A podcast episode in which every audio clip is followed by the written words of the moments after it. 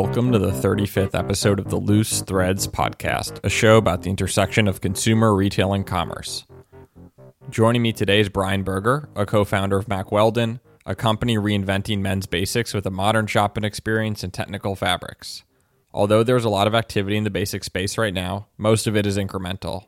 Mack Weldon, however, wanted to rebuild the shopping experience as well as the materials that men rely on every day from the ground up. Customers were trained in this category to wait for sales. And so, what we did when we launched the business was we said, we're never going to have a sale. We're going to have volume based pricing where customers are rewarded based upon how big their shopping cart is. Brian and I had a great talk about the brand's founding story, how the company's incentivizing men to buy more from the brand, and how the overall landscape is shifting out in the market. Here's my talk with Brian Berger.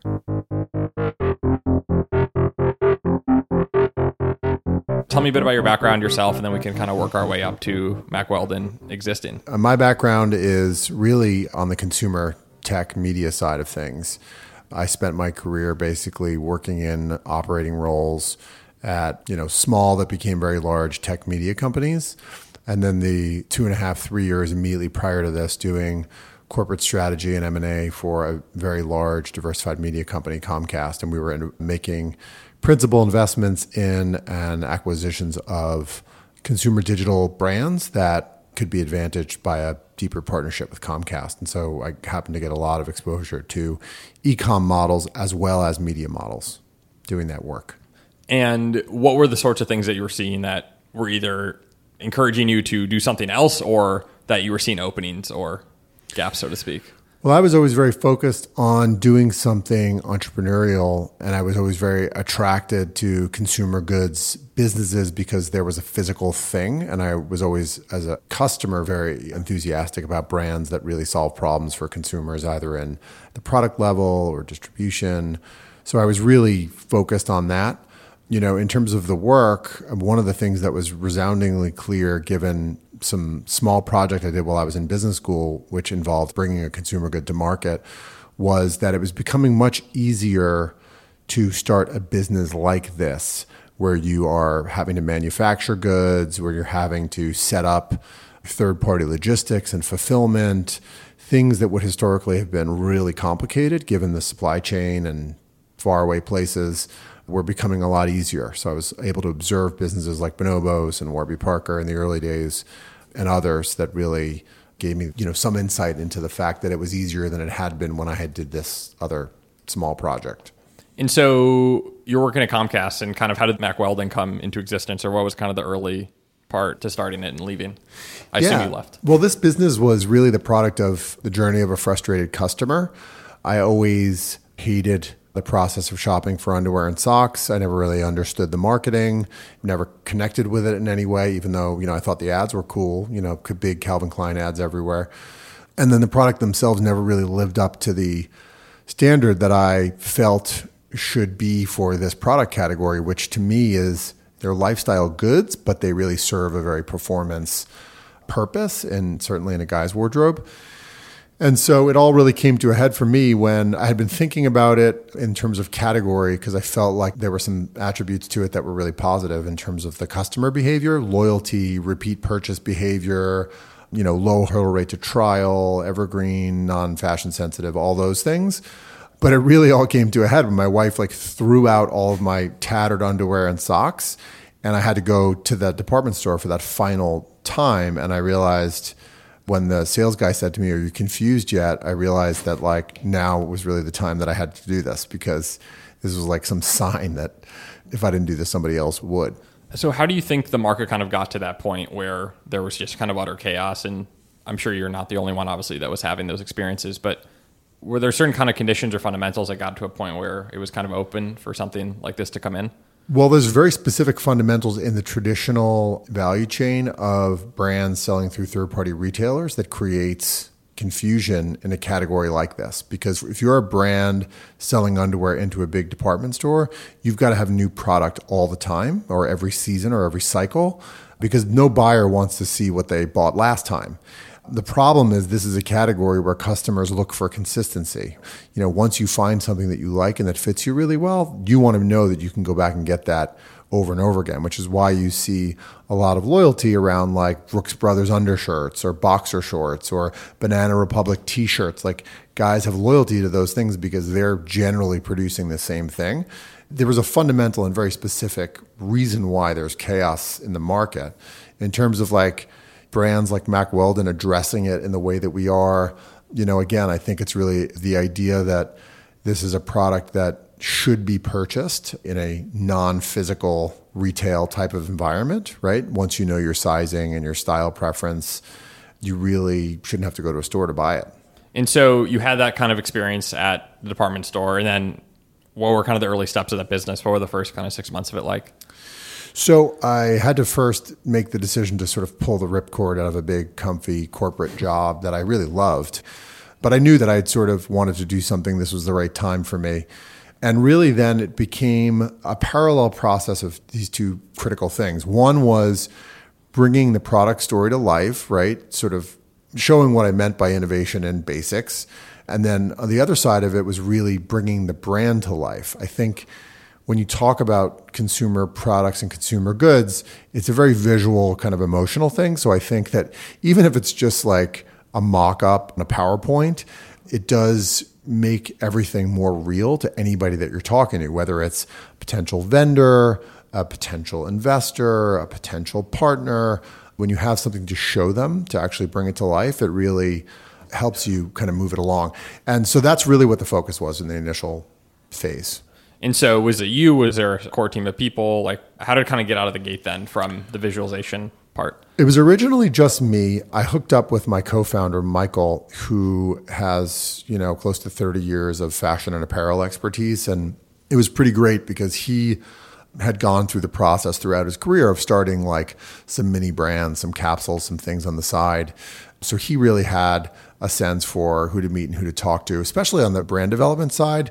We were able to cut through the clutter and get to a good place there relatively quickly. On the product development side, that was a much more difficult thing because many of the large domestic manufacturers they give you attaboy for trying and say like call us when you're huge yeah. so that was a bit more of a discovery process and we through a guy i knew who was a senior product development person at nike i was introduced to somebody who was very instrumental he used to run product at nike and adidas helped launch brands like lululemon and was like really excited by the idea of you know, creating innovation in basics, taking products that were, you know, historically very commoditized and thought of as boring cotton basics and taking it up a notch. And this guy was like a huge product junkie and it was really just critical fortunate early partnership that we had that has really led to our being able to execute product that is really to the customer very, you know, unique and differentiated and exciting. And so how did launch go? The launch was pretty frightening.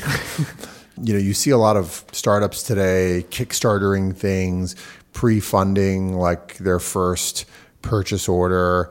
We essentially built everything from scratch. We built the website, we built the supply chain, we built the fulfillment operations, and we bought like meaningful six figures worth of inventory and loaded it into the warehouse, having never sold a single thing. And so when we lifted the curtain up, it was pretty frightening, hoping that all this investment would pay off. And fortunately, it did. And it wasn't dumb luck. We spent obviously a lot of time obsessing over the product detail. And since we were the customer, we knew like we got something here. If, if, if we think it's really this powerful, then chances are other people will too. And then the other big piece of it was we were very, very, very conscious and deliberate about, you know, launching with the appropriate PR support. And that is hired PR as well as our own networks really making sure that all the influencers, all the people that, you know, were capturing mind share of our target customer, Cool Hunting, Uncrate, Hypebeast, Gear Patrol, you know, those types of sites, you know, the editors had the product, they were excited about it and willing to write about us. And fortunately, we got, you know, a majority of that very early on, so that's sort of set the ball rolling. And what that does is it creates evergreen content that exists as a third party validation of the brand anytime anybody searches for it. So it makes paid advertising more effective, it makes other PR more effective, it makes word of mouth more effective. And what kind of assortment product wise did you launch with? How kind of broader, narrower the SKUs? That's a really good question because when we started, we were really going to try and keep it as limited as possible. And so we liked socks because there was no sizing complexity. We felt that there was an opportunity to like do some real innovation there. It was before like everyone on earth was making socks. But what we evolved towards was we wanted to tell a brand story that was really around product innovation and utility and you know upgrading kind of from the norm. And so we said, well, what is the most limited assortment that we can tell that story to, but it has to be more than one product category. A, because we want to make sure that we can capture a customer who may not be in the market for any one of those things, but also so that we could reinforce the brand story. Somebody likes product A, they're immediately understanding how that applies to product B. And so it was socks, underwear, undershirts, and tees, and then, you know, the variance between that. So we had three styles of underwear. We had V-neck and crew neck tees, V-neck and crew neck undershirts, and then like solid socks, and then some striped pattern socks. So it was still a sizable amount of SKUs though in, in different styles. Yeah. One of the nice things about our business is now and then, relative to any other apparel business, is, you know, our SKU count is very low and we want to keep it that way. But yeah, it was more than one thing. Like we had to commit. We, you know, you have minimum order quantities. It's, it was, like I said, frightening. And so, in kind of the first six months to a year, were there any kind of hypotheses that you had before launching that were either proven or disproven that kind of evolved? Well, yeah. I mean, I think the main one was that there was an appetite for the kind of story that we were telling, which was really our product story and a customer experience story. The customers were really resonating with the product story as well as you know the story around how we were simplifying the process of buying these things. And so that was really more validating what we had known to be true.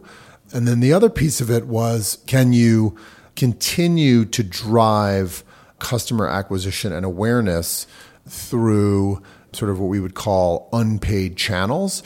We really wanted to initially show that we could build up a meaningful core customer base without having to throw a lot of paid marketing dollars at it. And that's not to say we're huge advertisers and believers in paid digital ad spend, but initially we felt it was very important to show that we could get it out there through word of mouth and we can develop, you know, really strong PR relationships and do it that way. And, and we were able to sort of prove that out. You know, before we spent a dollar, we really had already felt pretty confident about the customer base and not only their initial purchase behavior, but also their ability to come back and repeat order from us. Talk a bit about kind of the thinking behind wanting to prove that out before just going and throwing money kind of on the marketing sense. Like, what was kind of the thesis behind that? Well, there's a couple of things. One is the minute there's an awareness that you have an ability to spend money, a lot of those folks who would have otherwise written about you from an editorial perspective will sort of run for the hills.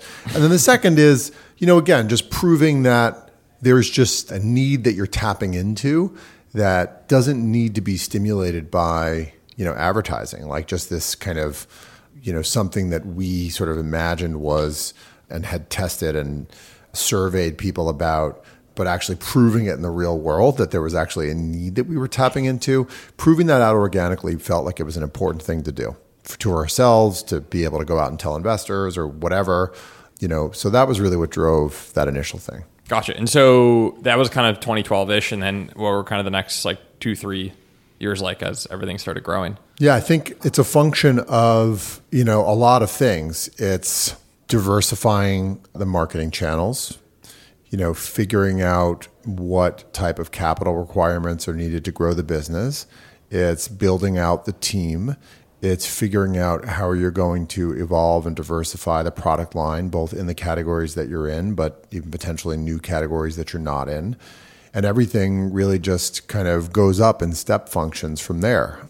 You know, bigger orders, bigger customer base, bigger customer service needs those kinds of things are all really what happens once you kind of start the snowball going down the hill. As you started to see things grow, talk a bit about kind of, I guess, the behavior of from the customer side. As you alluded to before, this is a consistency driven market. I assume there's a lot of replenishment to it. What were some of those behaviors in terms of even just like time and cycle of what you were expecting or kind of hoping for in terms of people buying more or new or replenishing? We look at two things. We look at cohort behavior in, you know, 30, 60, 90, 120, 365 day intervals. So, how are people behaving over time and is that number staying the same or improving or declining? And there's a pretty strong argument to be made, you know, again, provided you have some proxies for loyalty. Like for us, it was 20% come back within reorder within 60 days, close to 50%, you know, reorder within 12 months, and then that number grows beyond that. So those all felt like good, you know, solid loyalty metrics. But what we wanted to ensure was that we were not, as we grew the customer base, that we were not degrading the quality of the customer base and that when we were implementing CRM strategies, we were able to measure how they were improving customer behavior. And so those are things that we have like our arms around. So we look at it at the cohort level, which is like the month, you know, a customer is acquired and uh, a group of customers are acquired and how they perform over time. And then we look at it just relative to the overall base, which is you know, what percent of reorders are we seeing over the total base, which is just a proxy for like the quality of the customer base. And as you start to really ramp up your growth, and in our case, it's been, you know, 100% year over year or greater, you really want to make sure that you're maintaining the quality, right? Because that informs how much you can invest to get a customer in the first place. So I'm curious to talk a bit about kind of just scale and how you were thinking of it and kind of approaching it. And then I'm sure that obviously dovetails into the fundraising piece. But I guess having watched some of the early kind of version one companies come up, how did you know how big you wanted to be, how boutique you wanted to be? Like, how did you kind of figure out that whole piece of what did scale and success mean for the company? I mean, unless you have a just in time product or a virtual good, there's just a natural pace at which you can grow, right? Because you have to make stuff, you have lead times, you have risk associated with predicting how big your customer base will be at the time when your goods arrive. Those are all bets. You're capital constrained no matter what, even if you have invested out. So there's all these kind of natural kind of governors that you have on things.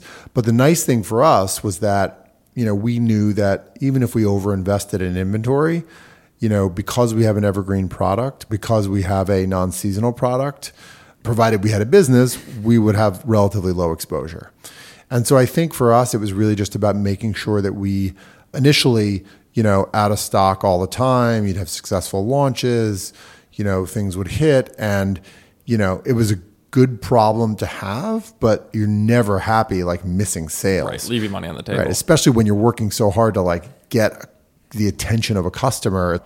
You'd much rather be in that scenario than having a warehouse full of inventory and nobody buying it. But that was something that early days was like something that we really had to calibrate. But there is a natural governor on growth.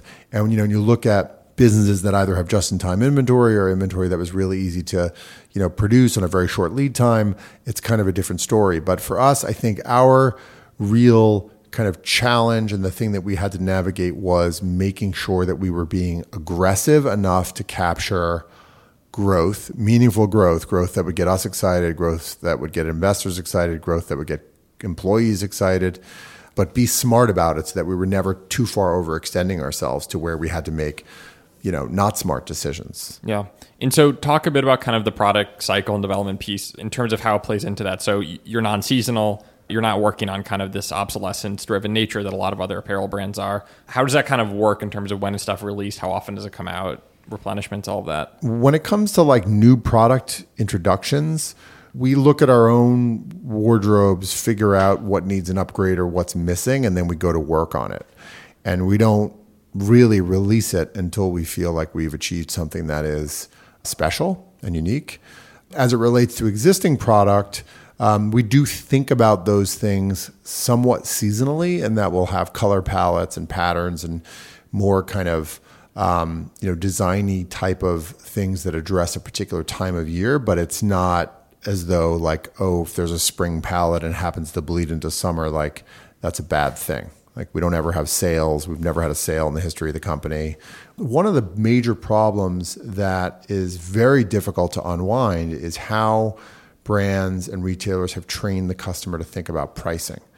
Trying to stimulate people to come into a store, and because of the fact that folks have perishable inventory, those are two things that have resulted in like massive promotional strategies, which in my view, is probably the thing that is most largely responsible for what's going on in those channels. Because the minute you train a customer to think about price, that's all you can ever really talk to them about. It's very hard to go back and start talking to them about quality and innovation yeah. and other things. There, there was an article in the journal that came out two days ago about how all the department stores are starting to discount cosmetics. And it's just like amazing to watch them probably kill their only profitable channel that's left. Yeah, it's a really difficult thing. And once you go there, it's very hard to go back. And so when we started this business, we acknowledged that pricing was a factor obviously because everybody wants to, you know, pay the lowest price, but also customers were trained in this category to wait for sales. Gilt, Fab, every department store, you know, would have these like, you know, semi-annual sales, Gilt J. and Fab every day, like sale, sale, sale. Yeah and so what we did when we launched the business was we said we're never going to have a sale. We're going to have volume based pricing where customers are rewarded based upon how big their shopping cart is. And we're going to create these tiers and we're going to have that be part of our like kind of brand. And we're not going to really talk about it all that much. And that will enable us to have a more meaningful conversation with the customer. It'll enable us to focus on things that actually matter and that we care about and that improve and bolster our brand in the customer's mind. So that's what we've done, and, and it's worked out really well for us. I mean, we had 300% year over year growth from Black Friday to Cyber Monday without a single sale. And we're competing with like everybody's sales. So that to me indicates that, you know, the customer appetite is, you know, again, everybody wants to be rewarded for shopping more, but they also really value, you know, a more kind of interesting conversation. And so, what's like a just super tangible example of how that pricing structure plays out? If I add X amount of products to the cart, it's ten percent at hundred dollars, fifteen percent at one hundred and fifty dollars, gotcha. and twenty percent at two hundred dollars. That's gotcha. that's basically what it is. Those are the breakpoints, and you get free shipping over fifty. You know, a common theme here is this idea of replenishment and consistency. How is kind of fit played into that? Because I assume obviously the plan was to keep it as constant as possible, but is that as easy in practice as it was in theory? Well, the, one of the nice things about our major categories is that fit isn't really a huge issue. Hmm. You know, most of what we wear is stretchy material, has lycra in it. Socks generally are one size. And so that's another like great thing about the profile of our inventory. What we do see is as we introduce product with either a more nuanced fit, like a polo shirt, like the one I'm wearing, or higher priced items, customer tends to scrutinize it a little bit more in terms of whether or not they want to keep it and you sort of see that mm. reflected mm. in the return rates but you know i would say uh, on average our return rates are like staggeringly low when you look at like e-commerce which is another important yep. thing fit again i think is something you always want to try and get right because in our case it's less about like trying to drive down a return rate and more about like if you could get it right if the customer doesn't have to jump through that extra hoop and trying to get into the right fit, then they're having that much better of an experience, right? And we all know how annoying it is to say, "Oh, I like it, but it just doesn't fit quite right. I got to send it back, wait for a new one to come in." So if you can avoid that, either by how you communicate it to the customer in the first place, and that's just I think another thing that helps your brand. Given that kind of the moment that started a lot of this happened in a retail store, is there or has there been a retail piece to this at all, or do you plan to stay kind of strictly online? In the right way, in the right context, I think we're super enthusiastic about retail. A great illustration of that is the partnership we have in place with Equinox right now. We launched a product line called AirKnit X, which is our first like more technical microfiber actively leaning product line. And we've worked with Equinox since we launched the business because we just thought it was a really good brand complement for us you know, we're in their shops. We're not competing with other brands. Guys often walk in there looking for underwear actually mm. because they've forgotten it. Just felt like a really good way to like have a customer have their first interaction. So that's a really good example of retail partnerships that we like. I think as the product line, you know, gets a little bit more diverse, things like our own kind of direct retail presentation become more interesting. I just don't know how it ultimately looks, like whether or not it's a pop up shop or a shop in shop. Those are all things that we're looking at. The idea of like permanent fixed retail, you know, in major markets just feels a little counter to why we exist, which is really about making it really easy for people to get it, you know, and not having to really like inconvenience themselves by having to go to a store to buy these things. Right. So it sounds like it maybe is a looking at retail is kind of more of an acquisition tool than it would be a replenishment tool. Yeah, it's absolutely awareness, trial, credibility. I think you can't discount the value that a consumer places on something they see in the real world. You know, I hear people talk about companies that I know are a fraction of our size, but like because they can walk into a store, they think it's like gigantic. You know, that's important in terms of like building up the equity with customers. I want to spend a bit talking about kind of the more macro kind of piece of this. I think we talked a bit about this before, but there's a lot of stuff happening. I think you can see Amazon becoming the biggest retailer for apparel this year. I think you see Walmart buying up their brands and going their own way. I think we also alluded to before about kind of this existential customer acquisition piece, which is do the costs continue rising for all these brands to compete for a similar cohort of customers or on similar platforms? How are you looking at this kind of at a macro level in terms of worries, fears, concerns, excitement? Well, I'm excited that big companies like Walmart and Unilever are putting enormous value on businesses like ours that you know really says that they're valuing not only the brand traction and product traction of these companies that they're investing in or acquiring but they're also placing equal value on the digital expertise which is something that obviously these companies can go out and build right? They have unlimited resources but they're recognizing that how you start, what your orientation is, what your DNA is, is something that can't really be bought, right? And it's what companies like in this particular case, Dollar Shave Club and Bonobos had. So I think that that's all really positive.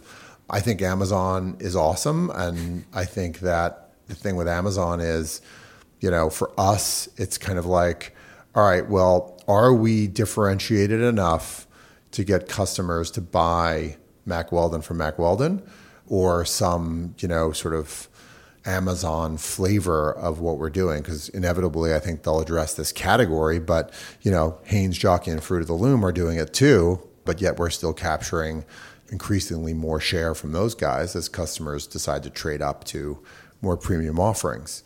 We don't sell on Amazon. You know, there will be brands that exist and are successful that do not sell on Amazon. I think that's really where the brand equity comes in.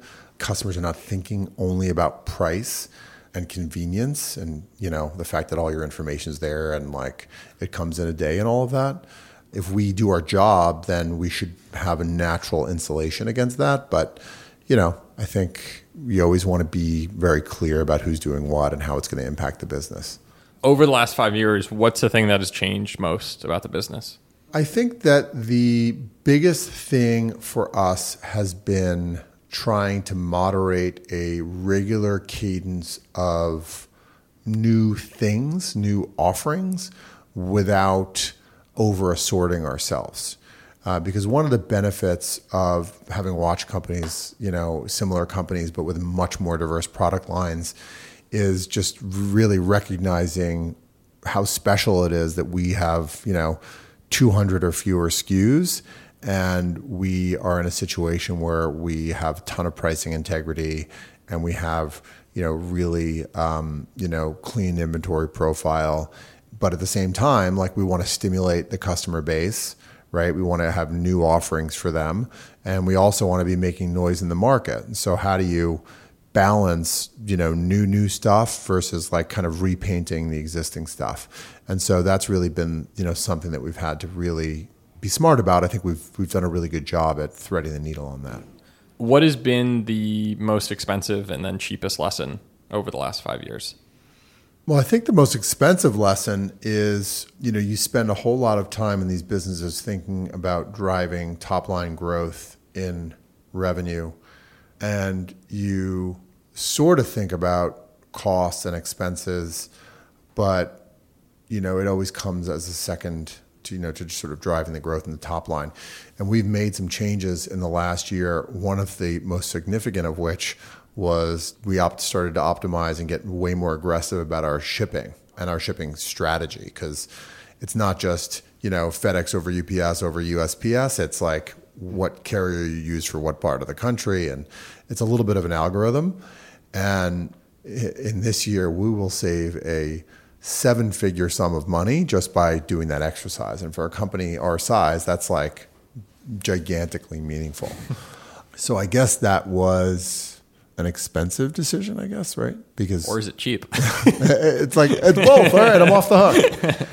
And I guess the other one, or you know, I think what I was thinking about in terms of, you know, cheap was when we initially started advertising on podcasts. We had started working with an agency because we had very limited experience with the channel. And what happened was somebody on our internal team, after a couple of months of kind of, you know, kind of mediocre testing, he said, you know, let me manage some of this budget. And if I beat it, you could think about letting me, you know, run some of this ad spend for us. And his results were like 10x better. And that resulted in our growing that channel from like zero to like 20% of our ad mix in a relatively short period of time. And so that was like existing employee doing something else, not hired to do that job, just sort of stepping in and, you know, all incremental new customer acquisition for us. So 20% new customer acquisition. So that's one that I like to say was, you know, kind of an efficient way to, you know, leverage an existing resource to meaningfully grow the business and entering, you know, a new ad channel that diversifies our mix, which is also really important. When people ask you like what sort of company do you consider yourself between a tech apparel basics how do you kind of answer that question? I think we're 50% a consumer goods business and i'll just you know make it generic because you know any consumer goods business is making it manufacturing it getting it somewhere you know. So 50% of our business is very similar to every other consumer goods business out there. And then 50% a tech business. And tech in terms of you know how we think about data how we use it to inform our product development, how we use it to inform our assortment, how we use it to inform our marketing, how we use it to inform our customer interactions, how we you know treat customers, how we uh, improve the product over time is all really driven by hardcore tech and data analytics. Going back to kind of the scale piece a bit, I think we're seeing a lot of these brands that are spending lots of money in advertising. They're hitting a certain point and then maybe they're plateauing. And I think generally, if you look I would say, you know, getting 5, 10, 50 million, okay. Getting 30 to 50, harder, but okay. Getting to 100, a little bit harder, but doable. And then when you get into kind of the mid hundreds up to the billions, it gets a lot more challenging and or we haven't seen a lot of that besides maybe a handful of exceptions. I guess one, feel free to dispute any of that. And then two, how do you look at kind of a ceiling, if a ceiling at all, for these sorts of companies? Yeah, I think in general, even if you look at traditional brands, there's not an archive of billion dollar like apparel brands, right? There are several, but you know, when you think about the ones that there are, Nike, Under Armour, you know, Lululemon is a good analog to us in that, you know, similar type of approach, narrow focus. But in a world where people's attention spans are very short, maybe you know the future apparel brands are not going to be billion dollar brands. You have to make certain exceptions if you're going to do that. It's very difficult to be one channel and do that. It's very difficult to have a limited assortment and do that. And so for us, we are very cognizant of that. But I think our point is we are focused on getting to each successive level of our business. And we're kind of in that not the first tier, but in that second tier that you referenced. And we just feel like at different levels of scale, you have different optionality, right? A $30 million wardrobe essentials business that is primarily domestically focused, you know, has different options available to it, you know, as a 30 to 50 million dollar business than it does as a 10 million dollar business. We're not tapping international markets. We are still very limited. We are generally one channel of distribution. There are things that open up, I think, when you get to different levels of scale. But I also think that if you're just spending money to grow the top line, that doesn't necessarily mean you're building a high quality business. What you see with a lot of these subscription companies is just that. It's like investors love the idea of like committed recurring revenue those companies bet on some level of churn rate once they settle in. And then it's just a matter of like, how much can you spend? How fast can you grow? but I don't know. Is that a good business? Uh, Is that a sustainable long term business? Will any of these businesses go public? I mean, Blue Apron just went public. So Reluctantly. you know, I don't know. Yeah. Sure, if you gave me a mandate to spend another $10 million in marketing this year and you said, don't worry about profitability and our interests were aligned on that, then yeah, we could do that. And then as you look kind of three to five years into the future for, I guess, the second half of the decade that this company has existed, what's on the horizon? What are you most excited about? I'm most excited about the appetite that our customers have for some of the new innovations that we're putting out. I think when we started the business, we were not sure whether or not people were only going to think about us as like a specialty like underwear and sock, you know, innerwear business. And so as we've launched, you know, into some of these other categories like sweats and polos and seen this like enormous appetite that the customer base has for these things, it's just it's just gotten me really excited because it opens up your thinking not to some you know massive collection but like okay well i just flew halfway across the world and i was wearing jeans the whole time well that just doesn't feel right like i should you know maybe we should develop a travel pant and like you can just kind of come back to the lab and like spin up the process and see what comes out the other end and I think that part of it is pretty exciting. The other parts of it are really just seeing the traction and awareness really take hold and thinking about how other ways in which we can address our customers. So Equinox is a great example. There's some other conversations we're having with other retailers and brands to partner up in ways that will get us, you know, additional exposure to the customer in other venues. And then where's the name from? The name was inspired by a brand in the early 1900s called Weldon that made underwear and sleepwear. And we found some old marketing that they had that we thought was really kind of irreverent and smart for that time period because everything else that we had seen was very like utilitarian. Mm-hmm. And then Mack was sort of like a modern alter ego to it. Cool. Thanks so much for doing this. Yeah, awesome. Thank you for having me. Really appreciate it.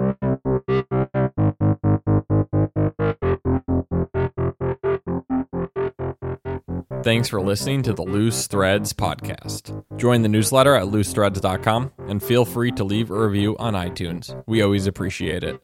This episode was edited by George Drake Jr., and my thanks to him for his time on it. I enjoyed talking with Brian about his time building Mack Weldon and how sometimes creating things the hard way is often the right way. His pragmatism about the potential of brands like Mack Weldon was also refreshing, and it seems that he's architected the company to take advantage of that potential while also managing expectations. We have a great roster of upcoming guests, including Alexa Buckley of Margot, Melissa Duran of Jennifer Bett Communications, and Andreas Modak of Snow. Thanks for listening and talk to you soon.